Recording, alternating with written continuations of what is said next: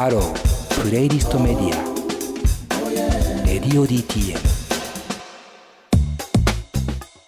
プレイリストで聴いている方は、えー、さよ姫坊でギャラクシーメイル。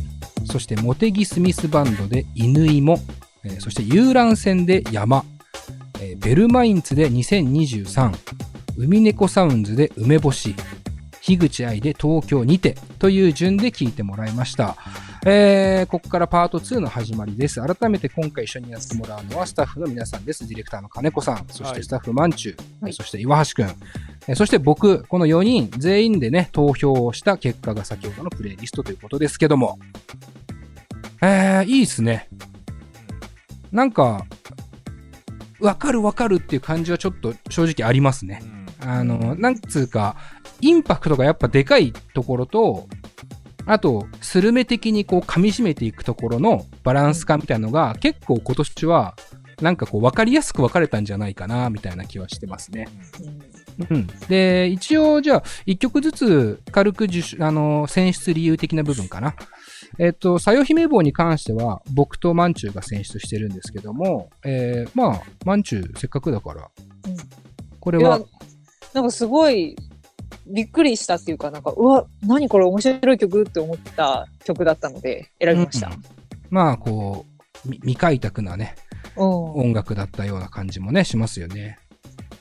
僕もまあ大きくは理由は一緒ですね。なんかこう、なん、なんじゃこの人の1は、さよ姫坊さん。しかもこう、お会いして収録した上でも、まだ、なんじゃこの人感は拭えないというね。あの、すごい面白い人だったんですよね、経歴。いい回だったよね。すごくね、いい回だよね。なんかこう、遭遇した感じするよね。こう、リモートというものを駆使してさ、初めての人と遭遇できたなって感じがして。よかった回。え続いてが、モテギスミスバンドの犬芋。まあ、これはやっぱ岩橋くんじゃないですか？はい。選出してくれてるのが僕と岩橋くんなんですけども、ね、これは岩橋くんが一個 Spotify で見つけてくれたバンドだと思うんですけども。はい。うん。選出理由としては。ああ、でも、いい曲ですね。うん。なるほどね。そうだよね。なんか、今 UNEXT の話してもいいけどね。選出理由の方が薄いじゃない ?UNEXT の話より。やっぱでも自分がさ、こう、なんていうの、はい、あって思って見つけてきたバンドが実際にリモートで出演してくれてインタビューまでできるっていう。ね、割とこれぐらいから特に始まった気がする。特に岩橋くん、なんていうの？見つけてきたピックアップみたいな。はい。がするから、印象的ではありそうですよね。そうですね、嬉しかったです。うん、嬉しいと思ってくれてることが本当に嬉しいですよ、僕も。えー、これ以上行くとちょっと長くなりそうなので、続いていきましょう。えー、遊覧船で山ですね。こちらはね、金子さんとまんちゅうがピックアップしてくれてるので、まあ、金子さん？はい。どうすか、この曲は？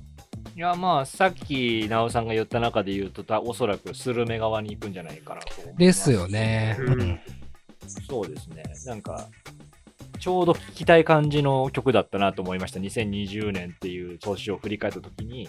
おう。うん、なんかこう、ガツガツしすぎず、うんうんうん。うん、ちょっと一回止まって、しっかり考えようぜみたいなのに合うんじゃないのかなと思うし。うん、うん、うん、うん。確かにね、何回も止まったもんね。そうそう。やっぱそういう時に必要だよね。こういう、なんつうの？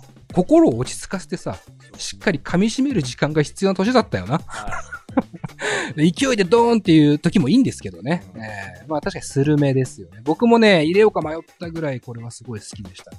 で、続いての曲も実はね、マンチューと金子さん二人揃ってるんですよ。で、ベルマインツの2023なんだけど、まあ、ここに関して言うと、まあ、金子さんが一個 Spotify で、これどうかなって提案してくれたところ。そうですね。ちょっと連続コメントになっちゃうけど、どうですか？いや、これもスルメ版なのよ。うん、うん。スルメ曲なんですよ。うん、で、今、取り出して思ったけど、もう2020年っていうのは音楽シーンでいうと、おそらくスルメの年だよねと思います。うん、うん。で、だって最大のヒットが香水でしょ？そうやって言われるとあれだな。いやでもあれもさ要はガツガツしてるっていう曲っていうよりも、うん、あの振り返ってる曲じゃないですか、うん。あうんあーなるほどね、うんそっか、過去をね。そう記憶を匂いっていうものをキーワードにしてうん。振り返るっていう曲だからなるほどまあ、スルメという意味では。そうそうそうだからまあ20とかも流行ったけどあれ本当はみんなで集まって縄跳びダンスしたかったんだでしょうけどそれがよく今できなかった年だからはいはい。ある種なんか弾き語りというかね、うん。そのうんエイトさんがああいう曲がやっぱマッチしたんでしょうし、うん。なんか俺が他の曲も今後上がってくるけどええ。いいなと思った曲はどれもスルメ版だったかなと思います。なるほどね。今年じゃあ、去年の大ヒットは香水でいいですか？ライナーじゃなくて大丈夫ですか？大丈夫です。はい。あの、みんながスルーしてるエイトの新曲じゃなくて大丈夫です。一回も話題にならなかっうんたエイトのライナーで。あの、ハピネスのカバーもいいけどね。あいつ、あいつって言ってた。あの人何なんだ、マジ。で、あの人面白いな。歌番組出てきたら、僕素人ですみたいな顔してるでしょ、なんか。うんあえて。なんか決めてこないよね、顔をね。僕は自然体でやってますって感じだよね。そうですね。だあの座り方ってやっぱなんか自然だったんだよね。超脱力系の座り方。座り方って。香水の座り方はね。エイトさん面白いですよね。めっちゃ面白いっすね。香水の座り方はね、本当に面白い。紅白いや、ベルマインツの話してたんですよね。確かに。いや、いいのよ。いいよね。紅白ってエイト出てたんだよね。出てたです。出てました。座座ってました？俺見てない。そうっすよ。そあ、座ってた？脱力してた？だから、エイトさんの、エイトさんがこれから紅白行ってきますみたいな、楽しみですみたいなので、あの、ご自身の持ってるギターの写真を上げてたんですね。うん。で、あの、あ、紅白で弾き語りするんだってみんな思ってみたら、うん。あの、ギターの人は別にいるっていう。ゴリゴリ手ぶらだったっていう。そうそうそう。なんで持ってったんだろう。あの人基本手ぶらだもんね。手ぶら感強いよね、あの人の。普通の人より。普通のシンガーより手ぶら感が強いよね。弾き語り感すごいあるのに、あるのに弾かない。手ぶらなの。手ぶらで来てんのかよ、めっちゃ。面白い。いやー、マジ、イベント一緒になりてえな。手ぶらですかって言いたいもんな。いやー、エイトね。あ、あエイトじゃねえや。ベルマインツ。ベルマインツ、ベルマインツ。ベルマインツ。ワンチューもね、入れてくれてたけどね。はい。はい。うん。ちょっと真面目なコメントお願いしていいですか？エイトになっちゃったんで、印象が。え、なんか、初めて聞いた時からうん。好きでした。あ、本当ですか？うんいいですね。あの。まあ、スルメ。ね、本当にいい曲、王道なんだけどもっていう、そこのなんかこう、機微をね、わびさびをしっかりやっているバンドで、僕も久々になんか、あ楽しみだなっていう感じの、えーイメージのバンドでしたね。そして続いて、まあ、これもまさにですけど、海猫サウンズで梅干し。えーこれは選出が金子さんまんちゅうと、僕もですね、入ってますけども、まあ僕、じゃあコメントしましょうかね。えー、これに関してはね、梅干し、もちろん梅干しなんですけど、こう、味噌っていうアルバムでしたよね、確かね。うん海猫サウンズの。はいで、こう、インタビューの内容はね、すごい面白いんですよ。その、本当にね、面食らってます、僕がね、特にね。あの、こ、の人どうしたらいいんだって、ちょっと思うんだけど、ただこれだけやっぱ曲として印象が残ってるっていうのは、こんなに音楽に入ってるかねって思ったアルバムだったかな。なんか、食べ物で、まさにスルメって、噛めば噛むほど味が出るですけど、まあ、本当に味がしそうなぐらい、あの、食べ物とか日常に密着したアルバムで、なんかこう、なんつうの、付け加える説明とかが野暮なくらいね、あの、ちょっとこう、ゾッとするぐらい完成されたアルバムというイメージがちょっと僕はありましたかね。えー、マンチューは、あ、金子さんにしようかな。海猫に関しては。どうですか、印象は。まあ僕の中からスルメブームの先駆けがこの曲なんですスルメブーム。スルメ先行がここの曲で来たんだね。多分出順も海猫サウンドが一番早いんじゃないかないや、あれですよ、海猫サウンズはリモートで初登場の初めてのゲストだったからね。うんうん。だから結構探り探りやったイメージあるよね。あまあ、まだ多分4月、5月、まあ6月とかぐらいかな、だと思うんですいや、面白い回でしたし、あのアルバムは本当に、あのー何度でも聴けるなという感じはします。そして、ラストになります。樋口愛。東京にて。これはどうしよう。まあ、岩橋くんとりあえず聞きたいかな。なんで笑ってんの？いや、すげえ笑ったからな。僕ですか？そこ笑う別に俺笑わせようとしてない今。笑わせようとしたら笑わないくせに。入れたんだ。すごいな。どうでしたか？樋口愛の選出されてます。なんか、あれですよね、その、東京で音楽やるってなって、うん。ベストアルバムに入ってるっていうのはすごいいいなって思いましたね。あータイミング的にもね、はい。自分のこう活動のターニングポイントのところでこの曲出てくるかみたいな。ああ、はい。うん。確かに。ちなみにこれ選出してるのは岩橋くんと僕と金子さんもはい。選出をしていますけども、まあ、一応最後なんで金子さんもちょっと一言コメントもらおうかな。いや、文句なし。文句なし、これは。文句なし？文句なし。うん。うん、正直以上正直2020年レディオ DTM 出演アーティスト曲のベストソングを決めろって言われたら正直これになっちゃうかもしれない。うんうんいやー、正直僕も異論なし。うんうーんと、やっぱね、その、根本の話ですけど、音楽を聴くタイミングがものすごく減ったんです、僕は。で、外で聴くことが多かった分、やっぱ、外を歩くっていう時間がなくて、あんまり。で、あんま音楽正直聴けてないんですよ。で、その中でゲストの方選んだりとか、こうね、いい曲どっかあるかなって探したりした中での、なんていうのかな、出会っちゃった感はダントツ1位だし、この年のこのタイミングにこの内容のこの歌が出るっていうのは、やっぱこの本来僕らが思い描いていた2020年ではもしかしたら出なかったかもなと思う。うんこう、うん思い描いてないような2020年になってしまったからこそできた産物とも言えると思うんですよね。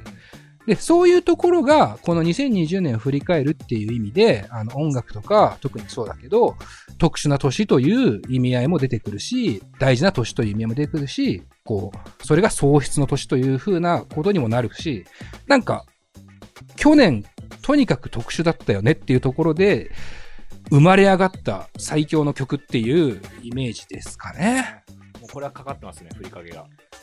出ました懐かしの神様のふりかけだなんすか神様のふりかけって。出ました。マンチュ初見ですか？モグリだな、さては、お前。金子さんが言う神様のふりかけ知らないんだね。知らないですね。ちょっと説明お願いします。金子さんだから要は名曲とか名盤って言われるものはね当然ですよそのアーティストの努力の結晶なんですようん。基本的に、でもそれだけだと名盤とか名曲にはならないと思うんですよねこれは名っていうな、まあ、名の知れたっていうのがついてるから要は人の評価が加わるからなんですけどうん、うん。でそこまで行くためには本人以外の力っていうのが必要でしかし本人以外っていうのは人じゃないんですよっていう。うん。だだそれこそ2020年がこうなってしまったっていうタイミングもそうだし、その人のアーティストのその締めくくりというか、まあ、締めくくりっていうかなんつうの？その節目のタイミングがたまたまこうだったりもそうだし、そううね。ん。いろんな要因が引っかかってるんだけどだからできちゃった曲なんだと思う思う僕は勝手に思ってるっていうかうんうん。まあ、もっと言うと、出せちゃったというね。そうそうそうそうなんていうかね。うん。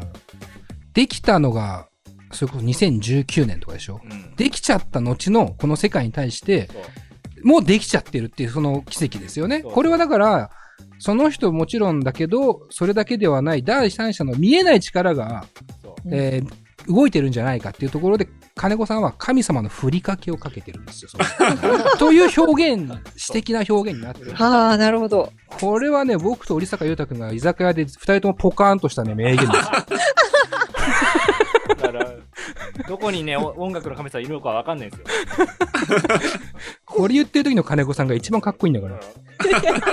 神神様のふりかけかけてる話してる時金子さんちゃんと手でふりかけかけてるから。すごい。でもふわーってやって料理人みたいなきて、パラパラパラってかけて、どっかまた去ってくんですよ。そう。そうラジオではそれじゃないけど、かけてんだよ。いや、わかりやすい感じで。というの、まあ、ちょっとふりかけ話になっちゃいましたけど、一番ふりかけ。一番ふりかけ？うん、一番ふりかけだった、この曲は。うん、そうだね。でもそれはね、いろんないです、本当に。樋口愛さん東京にてに関しては、えー僕も、えーベストソングかなと思いますね。で、ちょっと気になるところで言いますと、先ほどエントリー曲をね、最初に話しましたけど、ちょっとあるアーティストが入りすぎっていうね、問題がありましたね。こんなに綺麗に分かれるかねっていうぐらい、えー3曲ノミネートされているんですよね。これね、ドスモノスというアーティストなんですけども、ドス式というね、作品を去年、えーリリースして、これ4曲入りなんですよ。そう。だもうほぼ全部入ってる。アルバムの曲、エントリーとして。まとめたら1位じゃん、みたいなところあるんですよ、今日1曲に。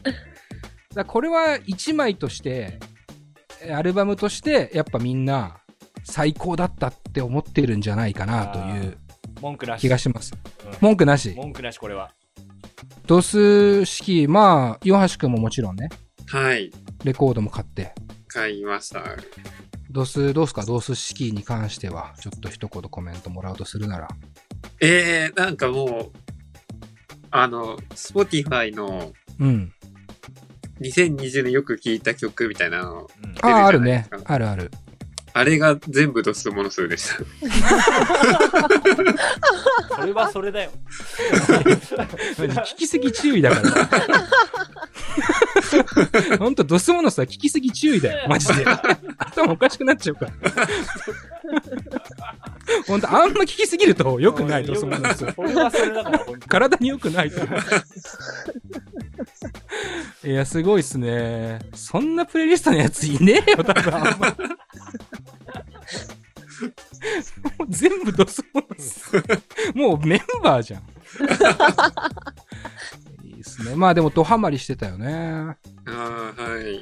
まあ僕も正直ハマって、あのさっきの樋口愛さんの話で、まあ金子さんも言ってましたできちゃったというかね、このタイミング、やっぱり2020年、そのタイミング、アーティストとしても、全体のこう世界としても、えーこう自分の身のま身の回りの世界としても、あすごいこのタイミングでっていうところで、一個と、ドスモノスのアルバムで言うとそれとは違って、もうとにかく、そういうの関係なく、コツコツやべえ爆弾を仕込んでた奴らの作品が、たまたま2020年にドロップされたっていう ところで、聞いてみたら、なんかもう、頭爆発するぐらいすごかった。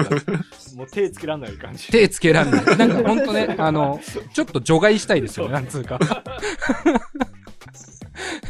テロリストだから、もはや。あの人たちは。え自分たちを破壊された気分なぐらい、えインパクトが強いね。うんアルバム4曲入りですからね。まあ僕もレコード買って家で聴いてますけど、えーまだもし売ってたら、ぜひレコードでも聴いてほしいですね。うなんかね、音の配置とか、スピーカー2個でちゃんとね、ステレオで聴くと、おもろいっすよ。あ、こういうアルバムになってんな、レコードだとって思うので、ぜひ聴いてみてほしいな。まああの、ベストアルバム賞としてね、ベストソングではなく、ベストベストアルバム賞として、えードスモノスにはドス式というアルバムを選びたいなと思います。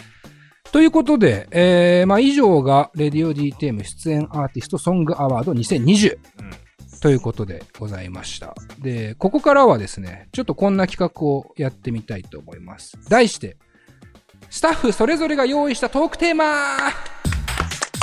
やそれ、いいよ、わかりやすいじゃん。説明文じゃん。タイトルじゃないよ、これは。スタッフそれぞれが用意したトークテーマひ 人任せだし。まず、要はここではですね、説明をすると、まあ、4人いるんで、それぞれの、まあ、得意分野というか、まあ、よく触れた文化の中から、こう自分のお気に入りを紹介していくというコーナーで、えーまあ、それがじゃあどうプレイリストになるのと思う、と思うんですが、えーまあ、あくまで音楽ではない部分を取り上げるので、その、その人のテーマの最後には、その人のベストソングを全く関係ない流れでとりあえず挟み込むっていうスタイルね。うん。っっていう感じなんで、まあお話を聞いた後にその人のベストソング3曲を聞くみたいな、えー流れで考えてくれればなと思います。えーまず僕からでいいんですか？これに関してはね。はいえーそれでは僕はこちらでいきます。2020年ベスト映画まあ、えー家から出ませんでしたけど、鬼滅でしょ鬼滅だな。ダントツ1位だわ。な、なわけねえって言えないけど。あの、まあ、鬼滅も見ましたよね。とにかくハマりましたけれども。まあ、映画館に行ったのが、もう本当に、なんだろう、後半というか、上半期はほぼ行かなかったんじゃないかな、ぐらいですね。で、テネットっていうのをきっかけに、こう映画館にも、まあちょっと行き始めようかなと思った部分はあるんですけど、でテネットの話は存分にしたじゃないですか、ここで。えーまあ、以前の回を掘り下げてもらえればどっかでしてると思うんですけど、ベスト映画っていうことで僕はテネットを挙げては実はいなくて、あの、映画という意味で言うと、一本良かったのが、ブックスマートって映画皆さん見ましたか？うん見てないです見てないです。見てない。えっとね、ブックスマート卒業パーティー前夜みたいな、えー映画なんですよね。これ、卒業前夜のパーティーデビューっていう映画で、作品としては2019年の作品なんですけども、まあ公開は2020年の夏だったんですよね。多分これももしかしたらコロナの影響とかで延期した結果今年になったのかもって思うんですけど、まあざっくり言うとですね、こう真面目な、えー女子高校生2人が、えー卒業式を目前に私たちパーティー行ってなくね？ってなるんですよ。ちょっと勉強熱心すぎて。で、勉強熱心すぎてパーティー行ってないけど、いい大学決まってるし、わ私たち、つって。一人はね、いい大学決まって、一人はなんか留学が決まってるんですよ。アフリカかなんかに。で、すごい真面目な、こう、生徒会長的な役柄をやってるんだけど、で、私たちいい大学決まったり留学するし、勉強熱心したし、よかったよねって言ってたら、周りのチャラついた人たちも、みんないい大学決まってたのね。うんで、ちょっと話違うけどってなるわけですよ。私たちこんなに真面目にやっていたのに、えーあいつらも受かってんのかよ、みたいな。なんか、私たち損してないぐらいの感じになるわけ。で、そう思ったのが卒業式前日だから、こう、パーティー、プロムってよくあるでしょ？あの、卒業パーティーが、ホームパーティーが開かれるから、そこに行って遊びまくってやる。ここで遊ばないとマジで損だわってなっていく、そのパーティーの道中とパーティーがどんなに盛り上がるかみたいな話で、基本はコメディなんですよ。青春コメディというか。なんだけど、あのーまあ、ここ最近っていうとまたなんかいろいろあるんですけど、結構セクシャリティとかジェンダーっていう一個ね、テーマっていうのは、今年特に加速したテーマだとは思っていて、あのこの映画も例外ではなくって、その二人の女の子のうち一人は、えー女性が好きなんです。うん。で、もう一人は、えー男性が好きなんだけど、あの、その、その恋模様も描いてるんですよね。で、そこでこう、今の、なんていうか、今のというか、これまでの青春コメディ映画って、やっぱりこう、なんていうの？極論、童貞を卒業する映画だったと思うんですけど。まあ、すげえね、極端に言えばなんですけど、なんかそこを、こう、今の時代に一個アップデートしていって、なんか、様々なこう複合的な考え方とか文化とかを青春コメディにまとめられてるっていうのが俺はすげえいいなって思ったんですよね、この映画見て。でその全部入り感っていうのが、なんかこう雰囲気だけというよりかは、あの、アクション映画のような痛快さをもってして全部入れてきてくれる。だから僕、ザ・ロックの話年末しましたよね。あの、ショーン・コネリー主演の、僕の中での全映画トップ1だと思ってるエンタメ作品。で、これはマイケル・ベイ監督のいわゆる超アクション映画なんですけど、なんかね、青春コメディ版のザ・ロックだとも言えるぐらい、その、とにかくいろんな要素が全部入って、例えばドラッグとかもそうだね。よくあるよね。学生がドラッグ吸っちゃってどうなるかみたいなとか、なんかそういうドタバタ感を、あの、ちゃんと全部入れて、スマートにやっているっていう感じがする映画で、僕はね、今年としては1位ですし、実はね、個人的には、えー人生の数十本には入るかなと思いますね。お すごい。絶妙なラインですけどもね。で、秘密は入んないんですか？鬼滅は1位。じゃあそれ紹介しろよダロック抜いちゃった。鬼滅、なんですかね。こんなにも忘れるもんですね。鬼滅の刃のことってね。う ん今はもうスラムダンクで頭がいっぱいです。アニメで言うと。まあ、あの、そういう意味でというか、まあ、話ずれましたけども、まあ、そういう、なんていうの？えー、痛快に見れて、かつ、こう、今の議論というか、えー時代性をこう象徴したテーマっていうのも、こうしっかりと受け取れる映画かなという、まあ、これが暗すぎないのが僕はいいなと思いましたね。はい。それでは、えー他になんか映画とか、映画とかみんな見に行ったの？そもそも。金子さんなんか見に行った？俺はほぼ行ってないですよ。だテネットと鬼滅鬼滅鬼滅？ぐらいじゃないですか。うん。ユガッティどうっすか？あ、なんか、一本見に行きました、テネット以外にも。何を見に行ったんですか？あの、佐々木インマイマインってやつです。えー、えそれは？何の映画だ？佐々木、佐々木インマイマインド？え何？インマイマインです。インマイマイン。はい。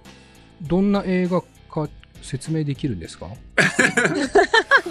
何その振り方？いや、もう不安なのよ。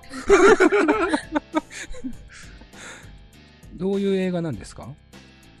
んでも、青春映画みたいな感じですかね。ああ、なるほど、なるほど。日本の映画ですよね、佐々木って入ってるぐらいですよあね。、日本のです。うん。面白かったですか？あ面白かったです。もうちょっとあれだな。なんか、ストーリーが少しでもわかると嬉しいな。キングヌーの人とかが出てるみたいですよ。ああ、出てましたね。お、そうなんだ。あ、じゃあ、キングヌーのミュージックビデオとかを手掛けてる人が監督したんで。あ、そういうことね。うん今あ、じゃあ結構かっけえんだ。ああ、そうですね。本当にそうなんだろうね。かでも、ジャケ、ジャケットみたいな、ポスターみたいなやつはちょっとかっこいい系の。佐々木インマイマインうね。ん。うんえー、ちょっと、なんかさ、見たくなりたいんだ。できれば。何あが、ーどこが良かった？どこが良かっうーんまあなんか、うーん、も、うーん、む、うーん、た なんか、うーのサンプラーでも入れてんか。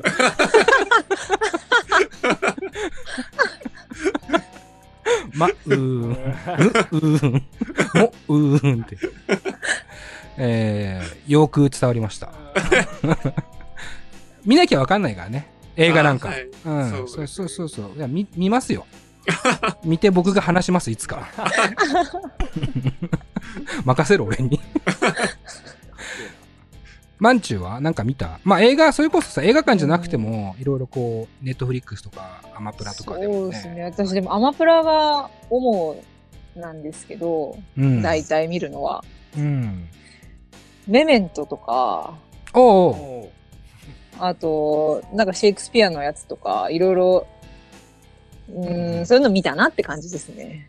ああ、なるほどね。メメントって、じゃああれだ、テネットそう見て、そう。そう、テネット見て、クリストファー・ノーラン最高って。ちょっと見てみようかなと思って、はいはい。見てみたんですけど、やっぱりわかんなくって、いや、でもね、それ良くないのは、わかんないランキング1位、2位だからな。けど、なんか、メメントをク見た後で。なんかネットでちょっと検索したら、うん。これはわからないみたいな感じでレビューとかいっぱい書いてあったから、はいはいはいあ、みんなわかんなかったんだ、よかった、と思ってわ。かるよ。そればっかじゃん。え でも、解説をちょっと読んだら、あ、そういうことかっていうのは、メメントは少しわかった。ぜひ、バットマンから始めた方がいいんじゃないかなと思いますね。バットマンですかね。ええわかりやすいですか？バットマン。バットマンビギンズ、ダークナイト、ダークナイト、えーライジング。ライジング、えーうんこの3つが、まあ、当たり前ですけど、バットマンなんで多少わかりやすい。ああ、なるほど、なるほど。まさかね、メメント、テネットからのメメントはもう クリストファー・ノーラン嫌いになっちゃう可能性もあるんですよ。嫌いにななりましたね。分からせようとしてないだろうって思いました。まあ、ダークナイトという映画、もしくは、ばダークナイトがバットマン3部作の2部目なので、まあ、はいぜひ1部目から見てほしいっていう意味と、あと、インセプションっていう、あ夢の中に入り込む映画があるんですけど、まあ、そのあたりがわかりやすいので、ぜひそこから見てほしい気もね。あ、はい。今年は見ます。はいい。ははい。金子さんはどうですか？その動画配信系で言うと。えー、俺相席食堂しか見てねえからなうわー、俺もだわ。もう相席食堂ばっかよいやー、面白いですよね。今、Amazon プライムでね、だいたい配信してます、千鳥さんが、えー司会のロロケ番組。まあ、これは映画でもなくドラマでもない、ただのバラエティ番組ですけども。見てる。見てるおもろい。見てる、面白い。な、なんかありますか？相席食堂。ベスト相席食堂とかあるんですか？う？ん、え 2020? 2020? あー、まあでもいくつかパッとは思い浮かぶかなおー教えてくださいよ。僕もね、ありますよ、言うたら。個人的にうわもうやっぱこう制作者目線もちょっと僕はどうしても入っちゃうんですよ、うん、全然全然。あの分野違うけどねラジオっていう分野だけどうん。作ってる側の気持ちもちょっと乗っちゃ、ね乗っかっちゃうのっていうし意味でこれはもう参ったなって思う回は、え AKB 系の子が出たやつえ。あ、須田あかりさんかな？そう須田あかりさんの回ロッシーと。そうあの2本はちょっとちょっと参っちゃうないや、これちょっと、ディレクター目線での解説もさ、聞きたいと思ってるんですけど、僕は。はい、コロナになったじゃない？うん。であれロケ番組だからロケが行けないっていうそうね。うん要は、千鳥がロケしてる人の VTR に対して突っ込む番組だからね。そうそうそう、うんでそのロケ自体ができないっていう時にロケもやばいってなった時の、はいはい。もうできないの1個手前で撮ってたやつがあるっていうそうね。あ、そう。まだ一個あったんすよ、みたいなね、流れで。でそれが痩せ爆弾のロッシーさんと須田あかりさんが行くっていう、まあうん別々に行ってるっていう。時のやつを自粛明けの千鳥2人がうん。そうなる前の撮ってたものを見るっていう,、うんうんうんうんうんうんうん。いう1本目なんですよはいはいはいはい。で最初ロッシーさんがやってロッシーさんってまあすごいふんわりしてるからまあ、野生爆弾のね、ロッシーさんね。もう手つけらんないんですよそれこそうん。もう意味が不明すぎて、うんでこれをわざわざ俺ら見に来たんかいみたいなうん。感じにまず振るんですよね、冒頭でね、もう数え始めるっていうのがロッシーさんの定番なんですけど、何かを。もうその時点でね、っていう。そうただただ自転車を数えてるだけの15分ぐらいがあるんですよあのす、あの時間すごいですよね。あそうそれもすごいんだけどうん、要はそれをまず出すってことはさ取れ高がないっていう振りじゃないですか、うん。でわざわざ来てんのにうん。何注も見せるんだっていう振りにしといて、うん今度は須田あかりが出てくるんですけど、うん。須田あかりさんのやつも最初ミュージックビデオに突っ込ませるっていうそうね。素材がない取から、ミュージックビデオとにかく長、長く見せて、そうそうそう。ではいはい。長いよ長いよみたいな言いながら、うん。ミュージックビデオにナレーションがこれも須田あかりこれも須田あかりみたいなうん、うん、のを入れながら何さ何してんねんみたいなのをずっとやるんだけどうん。そっから引くほど面白くなるんですよ、うん。その取れ高の部位が。うん、うん。で一回途切れて後編に続くって出るんですよええ、ええ。でもそこがちょっともう度肝抜かれて、なるほどね。うん、これもっと詰め込めるのをあえてに二週にして、要は間延びさせて、あえて、ツッコミ尺をガンガン入れまくって2週に伸ばすっていうね。そうそうしかも内容もとんでもないじゃんっていうカメラマンと須田あかりがイチャイチャしだすっていうのをそうね。旅が主 主体だったはずなのにそっちにメインにお持ってってうんっ。ていう期待感を煽るという、ね。そうそうであれ偶然の産物じゃなくてもうナレーションもカメラマン青木と須田あかりの恋模様は今後どうなっていくかっていう風にしてる部位にしてるからそうだね。もうそこが完全に主軸だっていうのはもうスタッフ側は分かってるわけじゃないですかううん、うん、うん。で突発的に生まれてないっていうそのええ V 字、でも突発的っぽくさせてるっていうのがうん。とんでもねえ回だなって思って俺何度も見ちゃうなるほど。うんうんなんかお前、絶対音楽より相席食堂が好きだろ。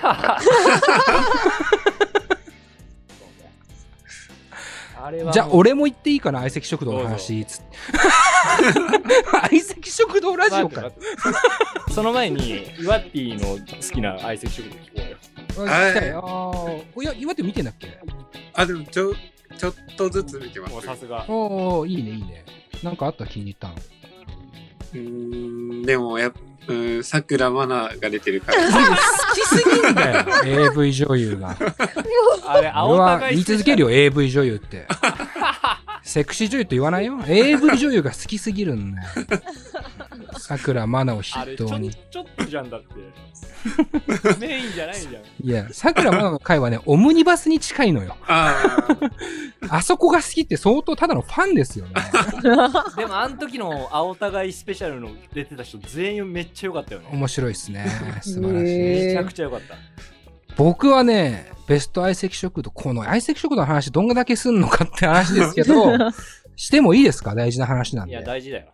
うん一番大事僕はね、天竺ネズミの瀬下さんが出た回なんですよ。ああえーこれは、えーさっきの二人同時にロケ行くことが多いんですけど、この回は瀬下さんっていう天竺天竺ネズミの、こう、まあ言うたらこう最近やっと評価され始めたという、ど根性芸人がいるんですけど、瀬下さんと、あとトリンドルレナさん、まあ、うんモデルの二人が別々の場所にロケを行ってそこの VTR に突っ込むんですけど、これはね、素晴らしかったですね。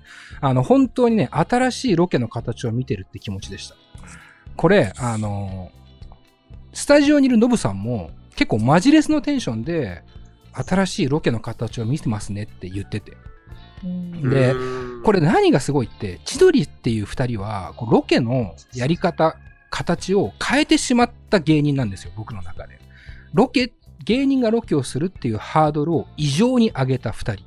で、ロケの中で千鳥さんが笑いを取るっていうのをめちゃめちゃにやっちゃって、その後の人たちがとにかく困ったって言われてる。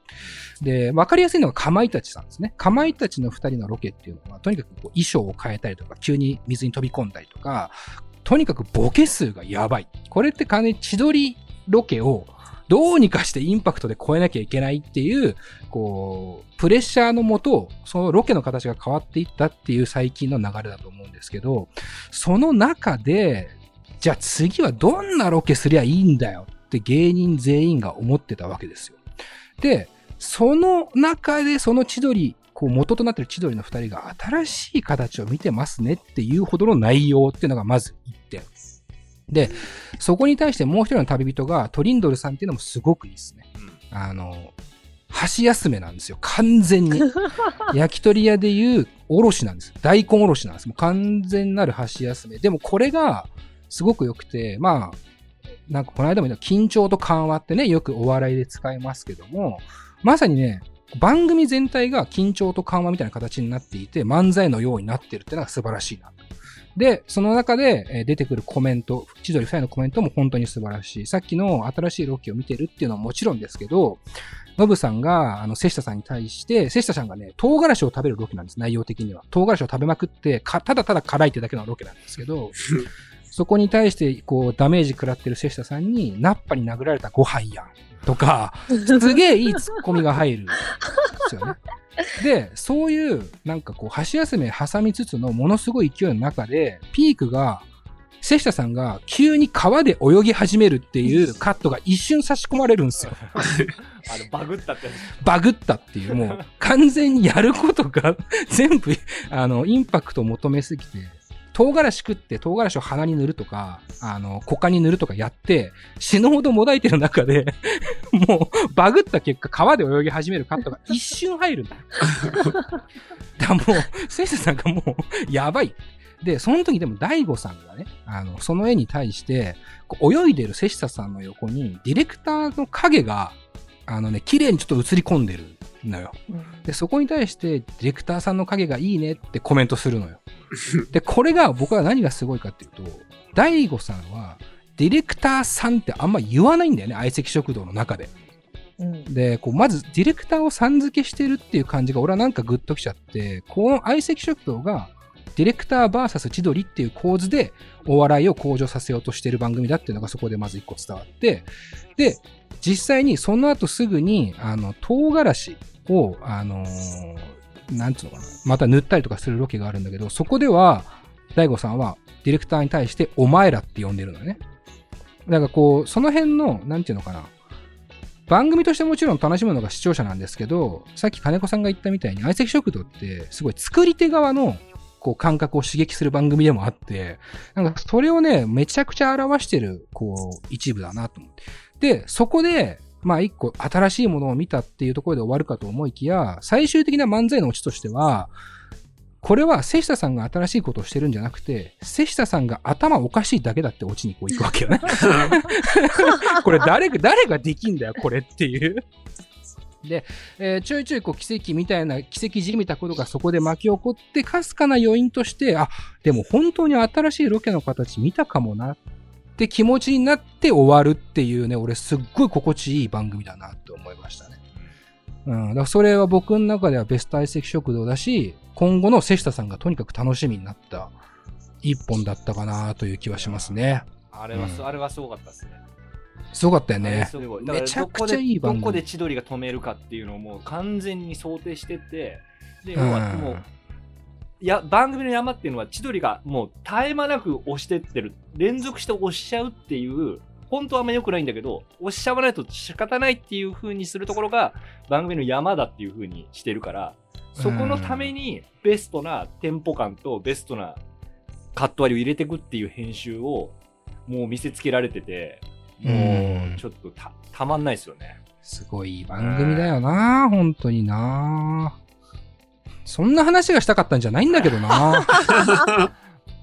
もうちょっとこれ、ネットフリックスとかのこう最近のさ、事情とさ、その、世界的なさ、情勢と噛み合わせた話をしようかなと思ってたんだけどさ。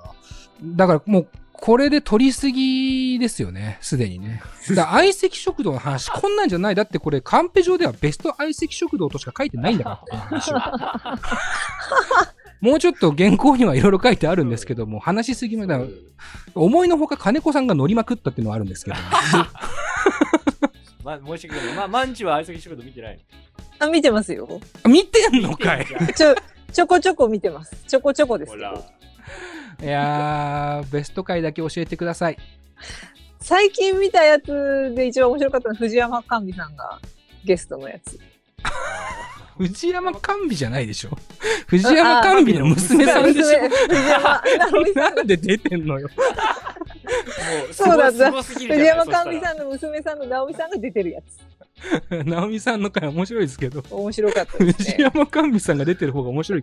まあ、でももういないですけど。ちょっと、うんちょっとね、これ以上話すと本当に長くなってしまうので、ここで、あの、メニュー紹介でしたように、えー僕の、えーベスト2020、2020年ベストソングをね、プレイリストで聴いてほしいなと。ちょっと緩和9大っていう感じで、えー聞いてください。えーどうぞ。